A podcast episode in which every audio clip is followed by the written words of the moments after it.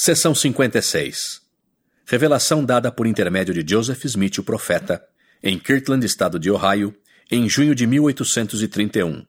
História da Igreja, volume 1, páginas 186 a 188.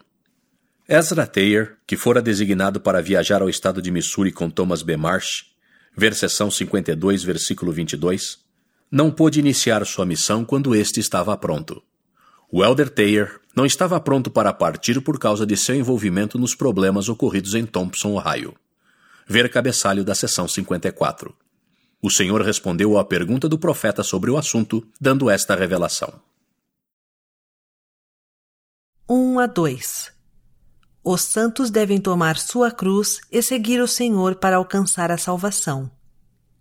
3 a 13 O Senhor ordena e revoga e os desobedientes são afastados. 14 a 17 Ai dos ricos que não ajudam os pobres, e ai dos pobres cujo coração não está quebrantado. 18 a 20 Benditos os pobres que são puros de coração, porque eles herdarão a terra.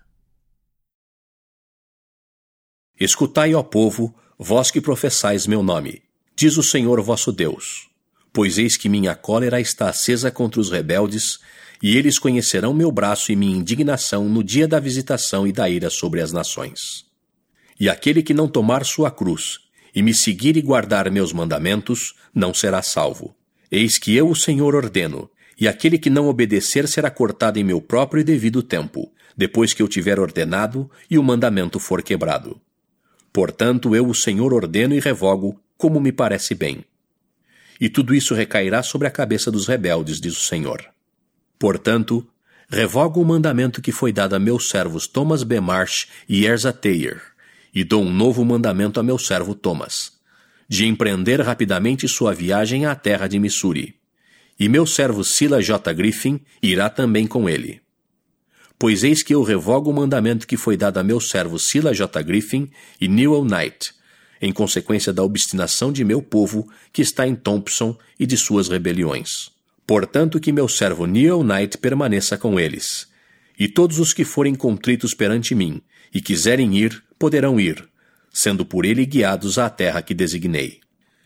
E também em verdade vos digo que meu servo Ezra Taylor deve arrepender-se de seu orgulho e de seu egoísmo, e obedecer ao mandamento anterior que lhe dei com respeito ao lugar em que vive.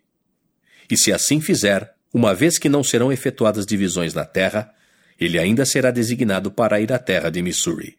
Caso contrário, ele receberá o dinheiro que pagou e deverá deixar o lugar e será afastado de minha igreja, diz o Senhor Deus dos Exércitos.